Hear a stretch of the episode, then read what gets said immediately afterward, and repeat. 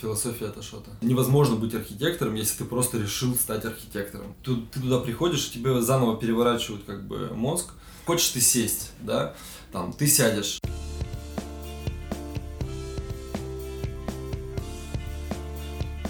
Всем привет! Вы слушаете подкаст Get to Know Me. Меня зовут Влад Изюменко. А в гостях у нас сегодня Ашот Карапетян, архитектор. Ашот, привет! Привет! Мы очень рады, что ты, несмотря на болезнь, несмотря на то, что сегодня суббота, к нам пришел. Это очень круто. Мы очень рады тебя видеть в наших, у нас в гостях. Спасибо. В качестве нашего гостя. И, кстати, уважаемые слушатели, да, сегодня суббота. Э, подкаст, скорее всего, выйдет на неделе, он точно выйдет на неделе, поэтому вот замечательный повод, услышав слово «суббота», вспомнить прекрасные выходные, которые у вас прошли, надеюсь, круто. Ашот, у нас есть э, блок вопросов, которые мы задаем э, касательно города Екатеринбурга, которые mm-hmm. мы обычно задаем в конце, но с тобой я решил сделать исключение и в несколько измененном виде задать эти вопросы сейчас в начале нашей беседы. Э, скажи, пожалуйста, нравится ли тебе Екатеринбург и все, что в нем сейчас происходит с точки зрения архитектуры? А, Екатеринбург э, мне нравится. Это а, довольно компактный и выразительный город. В нем а, сейчас происходят разные как бы, течения в архитектуре, Эм, и, естественно, то, что как бы, последнее происходит с точки зрения улучшения комфорта городской среды, это ну, действительно не может не радовать. Вот. И ну, последние пару лет да, можно наблюдать, как город действительно становится более комфортным. Вот. Но, к сожалению, пока что не все ответственные лица, там, девелоперы, застройщики а, понимают важность да, как бы, вот, изменения городской среды в сторону как бы, повышения комфорта. Вот. Этот, го, этот город компактный, а, здесь э, довольно-таки быстро можно передвигаться из точки А в точку Б. Здесь можно не иметь автомобиля, если ты, например, живешь в центре, ну или там близко к центру и работаешь, то есть, э, например, как это делаю я, и поэтому этот город вполне кажется мне вполне очень комфортным для жилья. Тем более, что эти вот э, расстояния, да, небольшие, по крайней мере, ну, я говорю о э, центре и окружностях центра, окрестностях центра, э, их, в принципе, очень быстро можно модернизировать до какого-то э, такого супер такого благоустроенного состояния, что станет как бы еще более крутым восприятие этого города. А вот наверняка же э, каждый из нас видел Свердловск на фотографиях, каждый из нас знаком с архитектурой Свердловска, ну ты, я думаю, еще больше с ней знаком и видел и наслышан о ней. Э, если рассуждать вот такой категории, тебе ближе архитектура Свердловска или же Екатеринбурга? Можем даже э, увеличить масштаб и взять архитектуру СССР или же архитектура того, э, той России, которую мы видим сейчас. Угу. Потому что, насколько я понимаю, у нас же сейчас происходит активный синтез э, стилей, э, ну это не только в архитектуре происходит, это во всем, наверное, это часть нашей жизни теперь. И вот интересно было бы узнать, э, что тебе ближе и что тебе кажется более эстетически красивым. Это очень э, такой э, насыщенный э, вопрос, о нем можно говорить очень долго.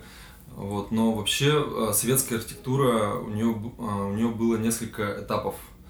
А, то есть, собственно, когда произошел Советский Союз, э, всех собрали и сказали, давайте мы сейчас будем строить новый, новый дивный мир, перепридумаем все и покажем, как оно должно быть собственно, появился конструктивизм, а, который ну, впоследствии, конечно же, повлиял э, на всю мировую архитектуру. А, появилась школа Баухаус, это отдельная тема, о которой я, в принципе, тоже могу а, поговорить.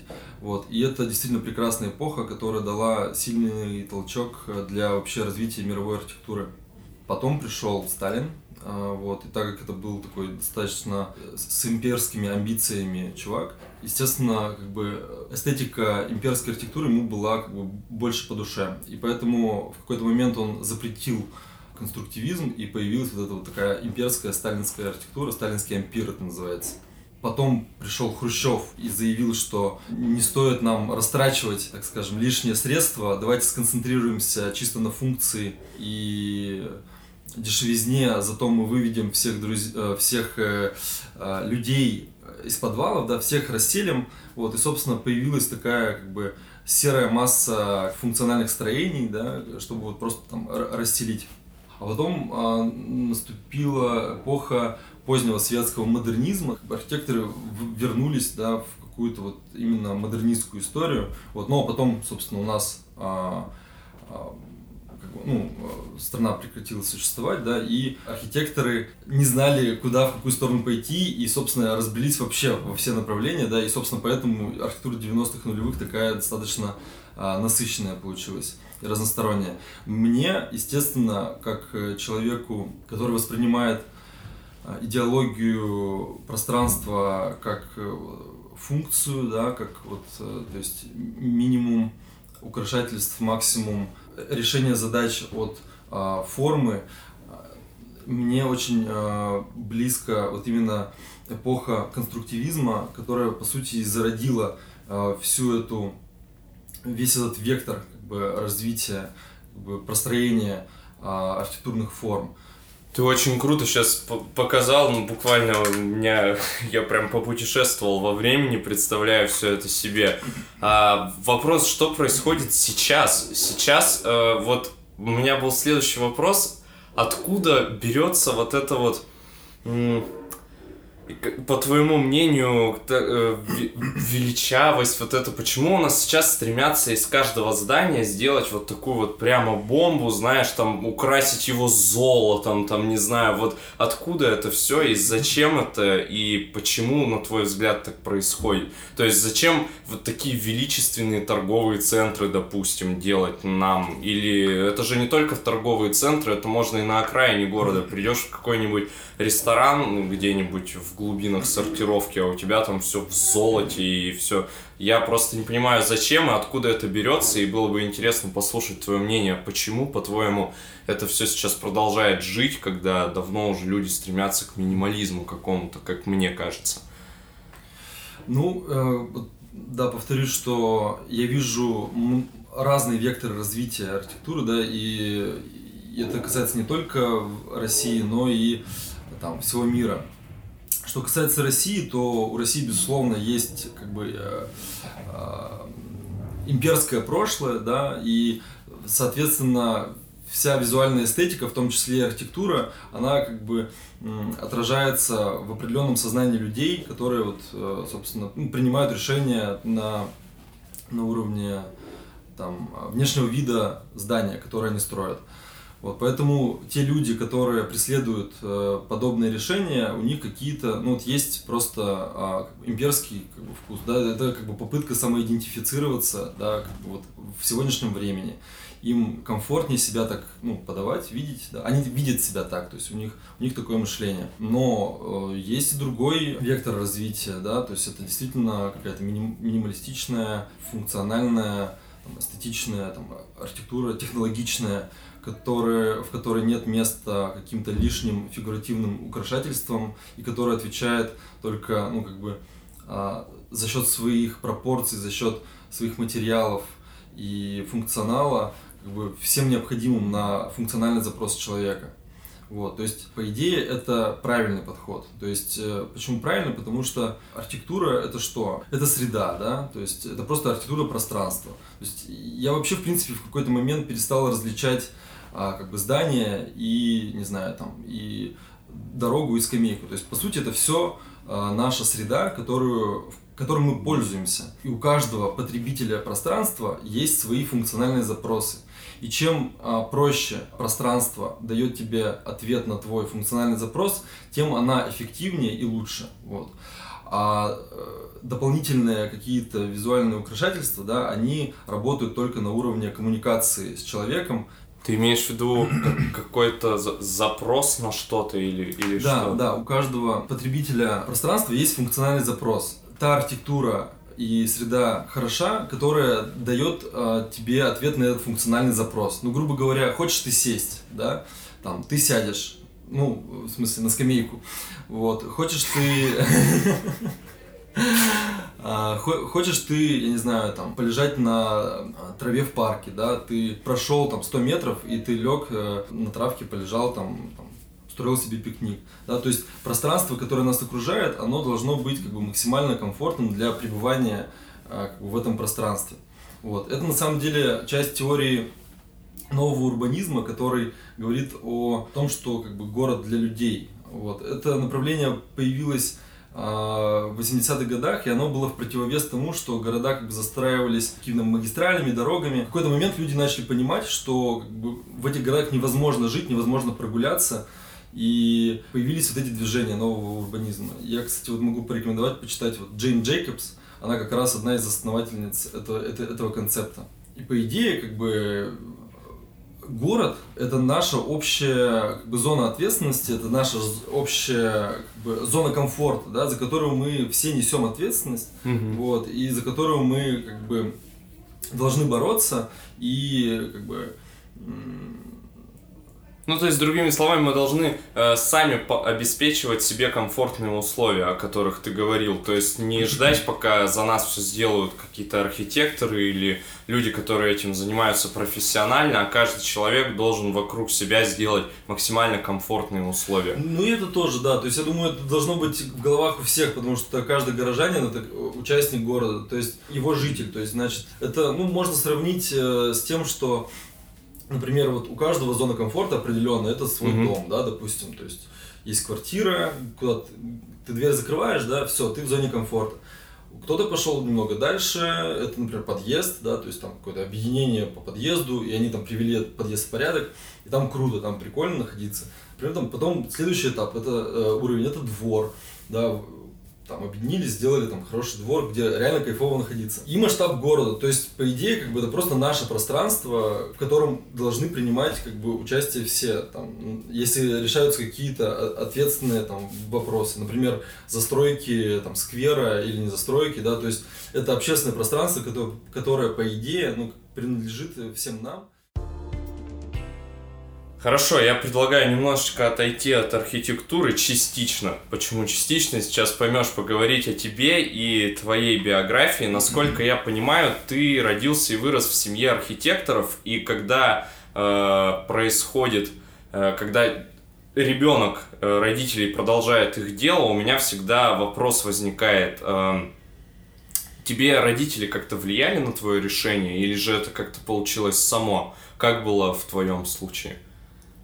Ну, никто прямо не говорил, что типа, а что ты иди, типа, учись э, на архитектора. Э, наверное, у меня просто не было выбора в том плане, что там, где мы жили, э, у нас была прям там же и мастерская, ну, у родителей. Uh-huh. Вот. И я среди всего этого рос, видел, как, э, не знаю, все эти чертежи, карандаши.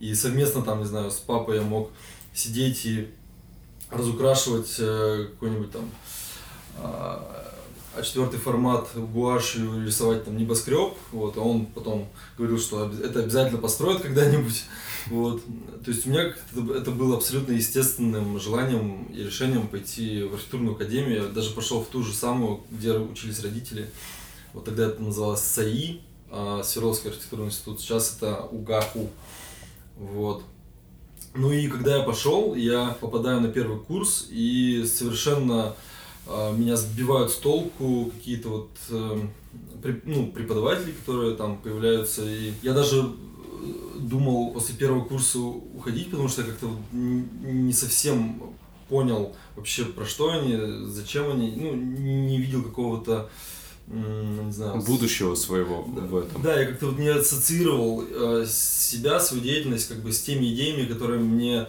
пытались донести, а там особо как бы идей я просто не увидел. Угу. И потом э, на втором курсе я все-таки пошел, и у меня был преподаватель Александр Алексеевич Барабанов. Это профессор, э, там, в тот момент он был проректором, и президент Всемирной ассоциации архитектурной семиотики, есть такая штука. Те принципы, которые вот он нам преподавал, они очень сильно нас э, задели, ну, меня в частности, и моих там, друзей. Вот. А как раз он нам говорил об архитектурной семиотике. Архитектурная семиотика это такая штука, я глубоко не буду копать, но, собственно, угу. это некая наука, изучающая архитектуру как текст. Вот. И, следовательно, если архитектуру можно прочитать, то ее можно и писать. Вот. То есть есть некий набор э, там, знаков, э, некий набор э, параметров, которые можно, по которым можно рассказать, в принципе, что это за здание, какую функцию оно несет, э, какую коммуникацию он выстраивает э, с потребителем этого пространства, да, своей визуальной как бы стороной. Вот. И по сути, да, как бы он открыл для нас некий ну, инструмент, форма образования э, среды, вот, который как раз нас очень увлек, и мы начали заниматься конкурсным проектированием и оттачивать, в принципе, все вот эти вот принципы, которых вот как бы архитектурной семиотики, которые он нам пытался привить. В итоге мы поняли, что это правда работает, и после этого я а, абсолютно ощутил единение как бы с профессией и продолжил учиться, ну, собственно, я А это было на, на первом курсе, да, на этом же, или это было уже это чуть было, попозже? Это было на втором курсе. На втором, да. угу. а, У тебя не так давно а, у, на Esquire выходил материал, где ты, получается, дал небольшое такое интервью, в котором ты сказал, что у нас в городе, в Екатеринбурге, выучиться на архитектора довольно сложно, поскольку Уральская архитектурная академия не дает знаний, позволяющих решать актуальные задачи. И как-то так сложилось, что мы э, с нашими героями очень любим дискутировать по поводу образования в разных сферах. Чего не хватает в сфере архитектуры? Расскажи об этом, немножечко раскрой этот тезис э, почему нельзя получить здесь хорошее образование, когда тебе позволяют решать актуальные задачи, учат их решать? А в архитектурной академии, ну, по крайней мере, как, когда нас там учили, там а, нас учили достаточно приземленным вещам, таким как архитектурные конструкции, там, материаловедение, там, не знаю, теоретическая механика, но все это, все это достаточно, это тоже нужно, и кто-то находит в себе э, любовь как бы и к этому, да, но меня как бы это все не совсем э, интересовало, то есть меня интересовали какие-то вот именно базовые принципы построения пространства скорее, mm-hmm. вот, и для меня лично, для меня лично, как бы, ну, в том моменте архитектурная академия была, наверное, не совсем подходящим местом, но там было огромное количество потрясающих и очень талантливых людей, э, с которыми я общался и общаюсь до сих пор. И именно за счет а, каких-то взаимодействий, общения, коллабораций а, мы создавали как бы свою историю, да, росли вместе и противостояли как бы в определенном смысле. Это в архитектурной академии, безусловно, люди, люди, которые там учатся, это, безусловно, очень талантливые, прекрасные люди, э, на которых действительно в будущем, я думаю, можно будет положиться. Но проблема, например, с современной архитектурной академией, опять же, да, что в какой-то момент там просто убрали все общественные пространства, где можно коммуницировать, да, находить единомышленников. Вот, то есть э, раньше это были неофициальные, как там курилка на, э, на лестнице, вот. Потом запретили курить в зданиях, вышел такой закон. Курилка прямо на лестнице ну, была раньше? там была э, закрытая курилка, угу. э, ну, как бы изолированная. Э, вот. И там все курили, и преподы, и студенты. Угу. Вот. И как-то вот все, ну, в аудиториях все так сидят собрано, так учатся, руки поднимают. Потом все выходят в курилку, в том числе преподаватели, все переходят на ты, как бы достают сигареты, как бы общаются неформально на какие-то волнующие их реально темы по предмету. И вот это было очень круто и ценно. Потом курилку закрыли. Осталось одно общественное пространство, это там буфет на первом этаже, которое тоже вскоре закрыли. И в итоге сейчас архитектурная академия – это здание, где просто аудитории и а, коридоры, и ты, по сути, тебе не, негде ну, собираться с какими-то единомышленниками, да, заниматься какими-то общими проектами, потому что ты можешь жить в общаге, а твой единомышленник может не жить в общаге, да, а ты можешь э, зайти в аудиторию, но твой единомышленник там в, в другой группе, да, и вам негде просто даже банально собраться и э, как-то обсудить то, что вас правда интересует. Я просто почувствовал э, именно результаты от э, какого-то реального живого общения, вовлеченности вот, вот именно в процесс как бы, обучения. Вот у нас он как бы очень такой прям был яркий. А если говорить о каких-то, может быть, нестандартных способах, э, школах, э, то есть не обязательно брать академию, а какие-то школы, где можно получить именно актуальное образование, они у нас в городе есть, ну, кроме школы главного архитектора. Ну, я, по крайней мере, не знаю об их существовании. А, да, вот в Москве есть эм, школа Марш, которая была основана Евгением Асом. Угу. Также э, есть такая школа Шухов. Я, ну, они там тоже как бы экспериментируют со всякими разными интересными штуками. Вот. Ну, естественно, Стрелка. Стрелка, она... А, ну и там не только архитектор. В общем, там принимают уже как бы с высшим образованием. Вот. Поэтому как бы, в стране, в принципе, есть где там, поучиться. А эти школы это получается как повышение квалификации или же они ну, могут действительно с нуля из себя сделать э, человека, который будет на каком-то уровне хотя бы разбираться в архитектуре и сможет что-то предложить, сделать какой-то свой проект? Я думаю, что во многом, во многом, то есть имея какую-то основу понимания предмета, ты, ты туда приходишь, тебе заново переворачивают как бы мозг, получается что-то совершенно как бы новое. То есть я думаю, это так. Ну, в смысле, я знаю, что это так. Ну, то есть, получается, в вашем деле э, архитектору ему получить образование базовое университетское ему необходимо. То есть он э, не сможет э, находиться в этой профессии без него. Ну, вот я с чем столкнулся. То есть в какой-то момент я понял, да, что невозможно быть архитектором, если ты просто решил стать архитектором. Ну, нужно знать э, кучу вещей, каких-то фундаментальных, да, которые позволяли бы тебе моделировать да, архитектуру э, грамотно. Я, например, а, проучился 7 лет. Ну, то есть э, это реально, то есть это очень много. То есть у нас было 4,5 года бакалавриата, и потом я пошел на теорию архитектуры, то есть еще два с половиной года. Это как магистратура, да? Да, это магистратура. Вот, то есть я...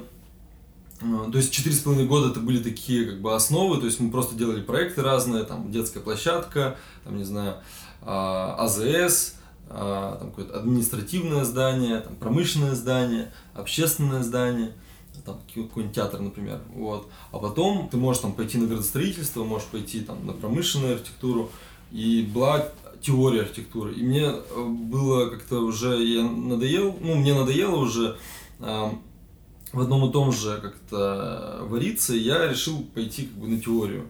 Вот, и, собственно, там нам как бы рассказали про всяких основоположников старых и новых концепций, да, которые, в принципе, тоже помогло на самом деле, да, то есть э, теория в определенный момент мне тоже перевернула как бы а, сознание в плане как бы, архитектурного мышления. Была такая школа Баухаус, там было нормально, например, прийти и перед занятием, допустим, помедитировать, да, там 10-15 минут, а потом там, взять ножницы, бумагу, там, нарезать э, ее каким-то рандомным способом и начать просто моделировать какие-то формы, искать какие-то скульптурные формы выразительности. Вот. И люди приходили, да, как бы абстрагировались, и в итоге потом делали такие вещи, которые, по сути, повлияли на все, как бы, э, на всю дальнейшую как бы, визуальную эстетику архитектуры, потому что именно с Баухауза началась как бы вот эта вот эра, как бы революционная эра как бы функциональной архитектуры, да. И я вообще за то, чтобы э, за какие-то альтернативные способы э, образования, так скажем, да, чем больше каких-то э, неожиданных Э, вещей, тем э, больше, тем выше шанс, что получится что-то действительно новое, да, и революционное, я бы так сказал. Теперь давай поговорим о твоих проектах. Вы с Петром Любавиным очень прославились за своим, со своим проектом «Песочница около Ельцин-центра». Я бы хотел начать не с этого, потому что про это уже много кто говорил, а есть масса других интересных проектов, к которым ты имеешь отношение, на мой взгляд, но про песочницу мы тоже поговорим обязательно. Э, я бы хотел начать э, с выставочного павильона в Музеоне. Э, давай поговорим о нем. Вообще, такой общий вопрос сначала. Часто ли ты работаешь в Москве? Я читал, что ты работаешь и там, и там, но как бы часто ли тебе доводится какие-то проекты реализовывать именно на территории Москвы? А, ну, в последнее время это довольно часто. Раньше такого не было. То есть сейчас у меня период, что я как бы работаю на два города. Угу. И ты, получается, постоянно летаешь, да, еще в Москву и из Москвы обратно? Ну, раз в месяц, там, в полтора, да, я езжу в Москву. То есть не, не супер часто, но вот примерно в таком деле. Угу. А как родился совместный проект с фотографом Александром, вот сейчас могу ошибиться, Гронским? Гронским как это получилось? Вы были знакомы до этого, или он тебя нашел, или ты его нашел, или как получилось, что вы решили вместе сделать то, что вы сделали? Ну, на самом деле, а, немножечко с другой стороны все началось. В общем, есть такое а, агентство стрит-арта московское, FJA. Угу. Вот, у меня там работает подруга, и в какой-то момент просто у них был запрос на то, чтобы ну, как бы они искали архитектора для того, чтобы сделать уличную экспозицию вот именно с, а, как бы, с работами Александра Гронского. Это был, это такой типа а,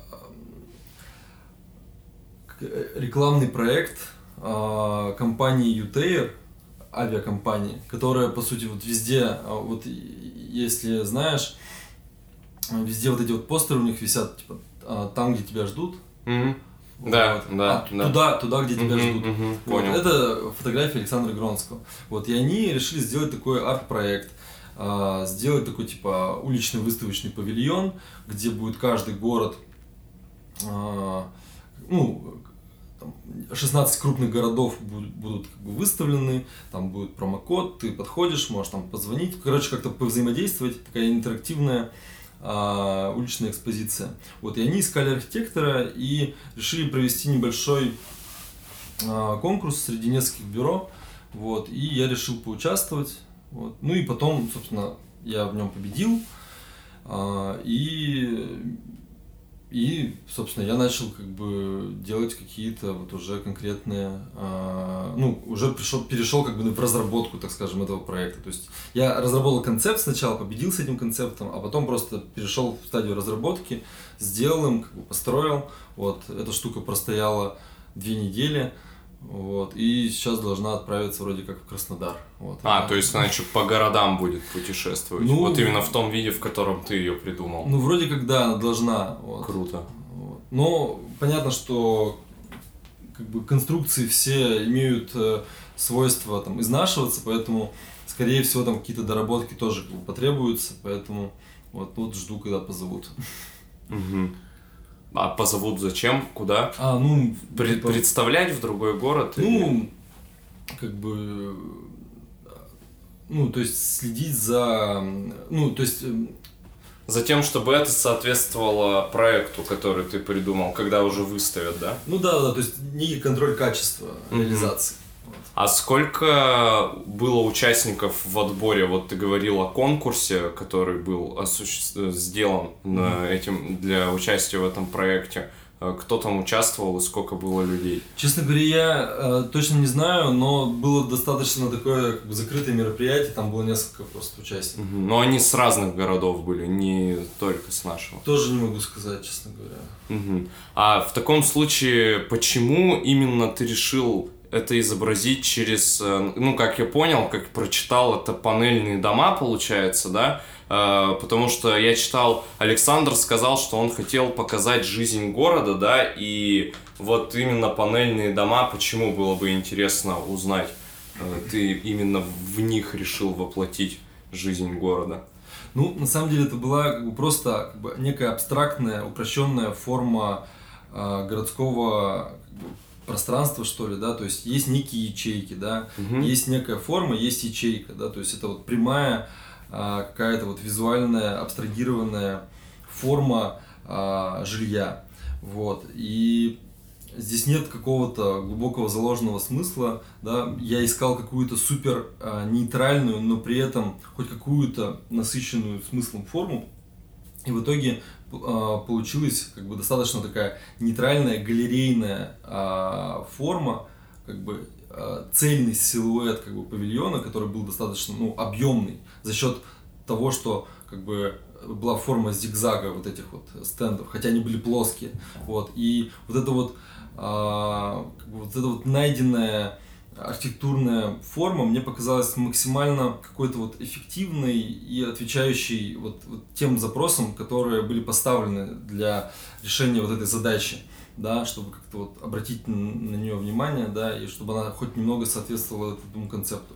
Ну, в итоге выбрали ее, и, ну, собственно, вот и мы ее построили. Угу. Так, да. Также мне хотелось бы поговорить о твоем проекте с Каледа театром. Mm-hmm. Расскажи, пожалуйста, что это такое для начала, потому что я видел фотографии у тебя на Фейсбуке, но я даже сам лично мне не доводилось пока что видеть вживую, и слушателям тоже, мне кажется, будет интересно, что это был за проект и что ты там делал. Это, на самом деле, благотворительный проект – а, который курировал Юрий Окунев, да, такой уже достаточно известный меценат в Екатеринбурге. А, и а, Юрий предложил мне поучаствовать в этом проекте, благоустроить э, существующие там разрушенные клумбы. То есть с ними нужно было что-то сделать, что-то придумать, как-то активизировать это функционально. Вот, он предложил мне подумать, я подумал, собственно, разработал концепт. Ну, в итоге мы его приняли а, и, собственно, вот, реализовали. Благодаря, благодаря э, многим партнерам, которые а, нам помогали. Вот. А, кто-то занимался металлом, кто-то занимался деревяшкой, кто-то занимался монтажом. И в этом было самое ужасное, с чем я столкнулся в этом проекте, потому что всех нужно было соединить, а, да, у каждого какие-то свои представления о там, э, работе, да, о каких-то там, не знаю, вещах, а проработать проект до каких-то супер мелочей а, было, ну, не было времени. Вот, поэтому мы все вот как бы вот так вот постоянной коммуникации друг с другом э, приводили этот проект в, в работающую как бы историю. Вот. Ну, в итоге э, там сейчас э, должны еще э, довести э, рекламные штендеры. Вот, то есть в замену тем, которые сейчас там стоят, то есть там сейчас парковки, стоят велопарковки с рекламой э, театра. Вот. Идея была такая, чтобы их убрать, вот, сделать новые велопарковки, их там уже сделали, и, собственно, сделать этот рекламный носитель. И чтобы это все было в едином каком-то визуально-эстетическом э, виде, вот. И, собственно, ну, буквально немножечко, я думаю, еще осталось, э, и там все доделают. А сам Николай Калида участвовал в э, процессе? Созданию? Может быть, давал какие-то советы или еще что-то, пожелания свои высказывал? Плотного участия он не принимал, мы как-то он на концептуальном уровне это все увидел, ему понравилось, вот, и, собственно, мы тоже вот приступили, вот. А когда мы готовили интервью, у нас э, возник такой вопрос к тебе. Вообще расскажи э, на конкретном примере, давай вот возьмем именно этот проект э, для театра Калиды. Э, какой от, от и до жизнь проекта, то есть от идеи и до уже вот готового варианта, какие стадии развития и пути он проходит? В первую очередь это концепт. То есть нужно как-то проанализировать это пространство, э, не знаю, там, проанализировать пешеход, пешеходные потоки, да, а, что а, в этом пространстве люди делают сейчас, да, что они там могут делать, там, что они делают, а, если они что-то там делают и как бы любят там находиться, да, нужно это как-то развить. И, собственно, мы поняли, что там постоянно какая-то большая тусовка собирается перед театром там и после. Вот, там достаточно часто как бы собираются просто студенты, не знаю, там общаются, сидят вот. И поэтому, ну, как бы на основе вот каких-то вот этих вот параметров, данных, да, а, форм существующих там, а, разрабатывается архитектурная концепция этого пространства, вот. Потом она со всеми согласовывается, все говорят да, да, нет, нет. А, далее мы отдаем это уже на проектирование конструкторам. Конструкторы это все делают, проектируют. И все эти конструкторские чертежи, условно, да, ну, они были там, на самом деле, на уровне, на не совсем проработанном уровне, к сожалению. Но потом это все рассылается подрядчикам, а, подрядчику по дереву, подрядчику по металлу, а, там, тем, кто будет монтировать и так далее. Это все производится, и в какой-то момент это просто привозится и начинается как бы движуха, все это начинает монтировать. И, э, собственно, вот как-то как так. Это что касается моей части. Там же была еще часть, как бы, э, вот именно газона, да, я к ней не принимал никакого участия, то есть там Юрий просто отдал мне вот этот кусок, да, типа, вот, занимайся. И, собственно, мы его и сделали с, с помощью партнеров Юрия. Угу. А то есть, получается, на каждом из этапов, которые ты перечислил, тебе нужно обязательно присутствовать, и ты, ну, понятное дело, кроме там, когда уже это все вытачивают, делают и так далее, ты везде присутствуешь, и ты все это контролируешь. К сожалению, там не было какого-то э, прораба, вот именно начальника стройки, который бы э, контролировал всех по срокам, там, по вот именно качеству исполнения, да, э, как бы все-таки задача архитектора это вот, э, чтобы тот концепт, который э, был первоначально, он был как бы реализован в, то, в том же как бы, объеме, чтобы он заработал правильно. Вот, поэтому вот, без участия вот этого э, человека э, все было достаточно так немного хаотично, сложно, вот, но тем не менее мы как-то смогли э, э, решить всю эту задачу. Угу. Хорошо, вернемся к песочнице нашей любимой. Тут, наверное, у меня один главный вопрос. Вы с Петром, когда работали над ней, вы вообще могли представить, что это станет чуть ли не одним из самых главных, не побоюсь этого слова, арт-объектов города? что так, что это станет таким прям громким проектом, о котором все будут говорить и писать, и у кого-то, возможно, даже будут свои ассоциации э, Екатеринбурга именно с этим. Нет, не думали. Вот мы на самом деле сами э, офигели немного от этого. Вот, но как бы как бы концептуальная идея принадлежит э, Татьяне Борисовне. Э, и так как мы занимались уже несколькими там э, экспозициями вместе с Петей на тот момент, э, нам просто предложили тоже поучаствовать, предложить концепт, как это может выглядеть, потому что им там что-то предлагали и все не нравилось. И мы, собственно, ну, собрались вместе и рисовали, предложили. Ну, в итоге понравилось. Вот, и начали строить. Но изначально вообще песочница нам формулировалась задача таким образом, что а, она будет э, там, сезонной, сезонным объектом, который будет разбираться э, на зиму. На зиму, да, уноситься, потом снова собираться. Поэтому она такая, поэтому там нет сварки, она там вся на болтах. Э, вот. Но в итоге я так понимаю, поняли, что проще ее никуда не девать, и пусть она стоит уже наконец. Вот. Э, слава богу, отказались от этой идеи. Теперь это межсезонный объект, который также, в принципе, функционирует и а, когда там начинается, ну, когда там строят горку, да, там люди банально могут просто присесть на нее. Вот, поэтому мне, я очень радуюсь, когда этим объектом пользуются так много людей, это правда очень вдохновляет, на самом деле, на, на следующие какие-то штуки. Угу. А вообще вот э, в принципе, ну в теории, в, в, все равно, когда вы ты занимаешься тем или иным проектом, э, ты же все равно делаешь какой-то прогноз в голове. И мне вот здесь вот было бы интересно узнать, э, возможно, можно ли когда-то представить, что сделав ту или иную вещь ты поймешь, что, блин, да, вот это действительно выстрелит, это будет очень круто, и этим действительно будут там все пользоваться, и все. Или же это всегда не настолько однозначно, всегда есть какие-то сомнения, какие-то противоречия внутренние, возможно.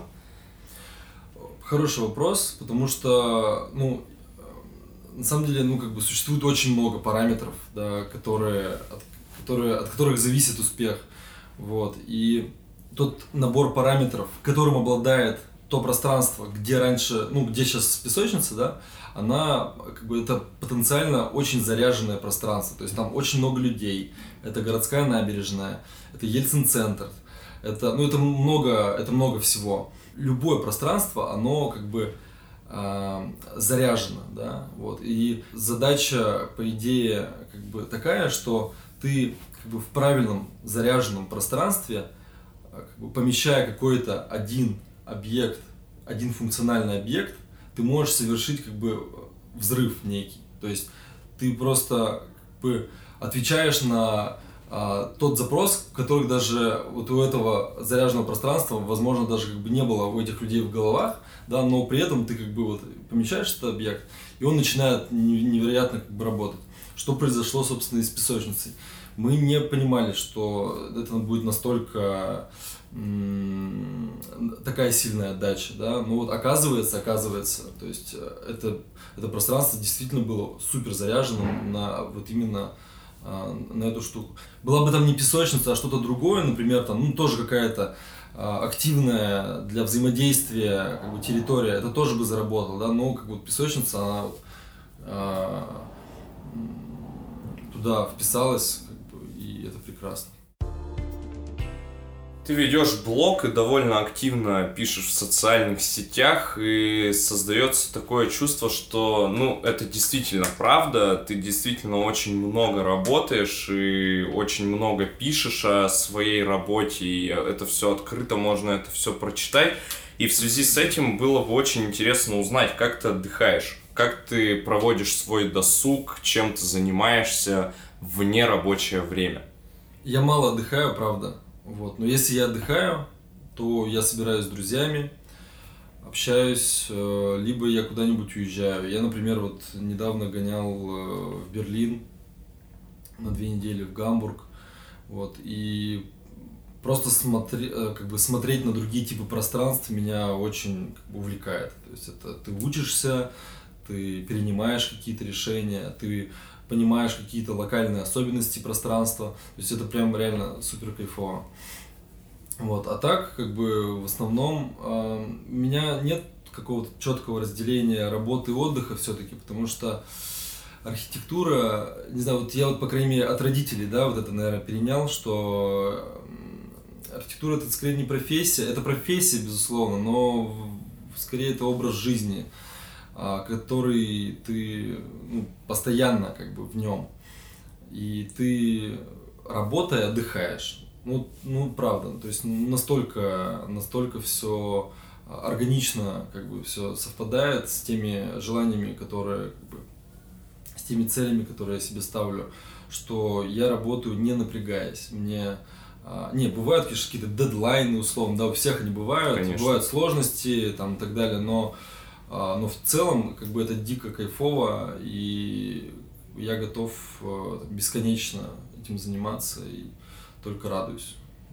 А если говорить о твоих любимых местах в Екатеринбурге, то куда ты, как правило, ходишь и где любишь находиться? Это могут быть как заведения, так и какие-то пространства на улице, которые тебя вдохновляют, если они до сих пор еще вдохновляют, конечно. Ну, естественно, как бы город приелся, именно поэтому я люблю выезжать из него и смотреть что-то еще. Но если как бы рассматривать с точки зрения, как бы все-таки, если я здесь, то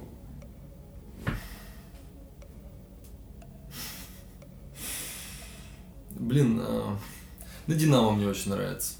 Вот. Я люблю гулять по Динамо. Там, э, правда, прикольный парк, там каток. Я там частенько катаюсь. Там такое разряженное пространство. Там прикольный вид на э, Екатеринбург-Сити.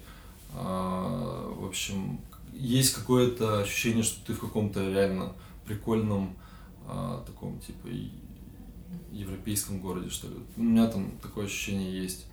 Ну, естественно, это ЕЦ, потому что там они просто э, ты передохнуть не можешь, они тебя как бы нагружают какими-то прикольными событиями, э, в которых ты можешь поучаствовать, выставками. Это очень крутое пространство. ЕЦ это просто поднял э, э, стандарт качества этого города просто в разы.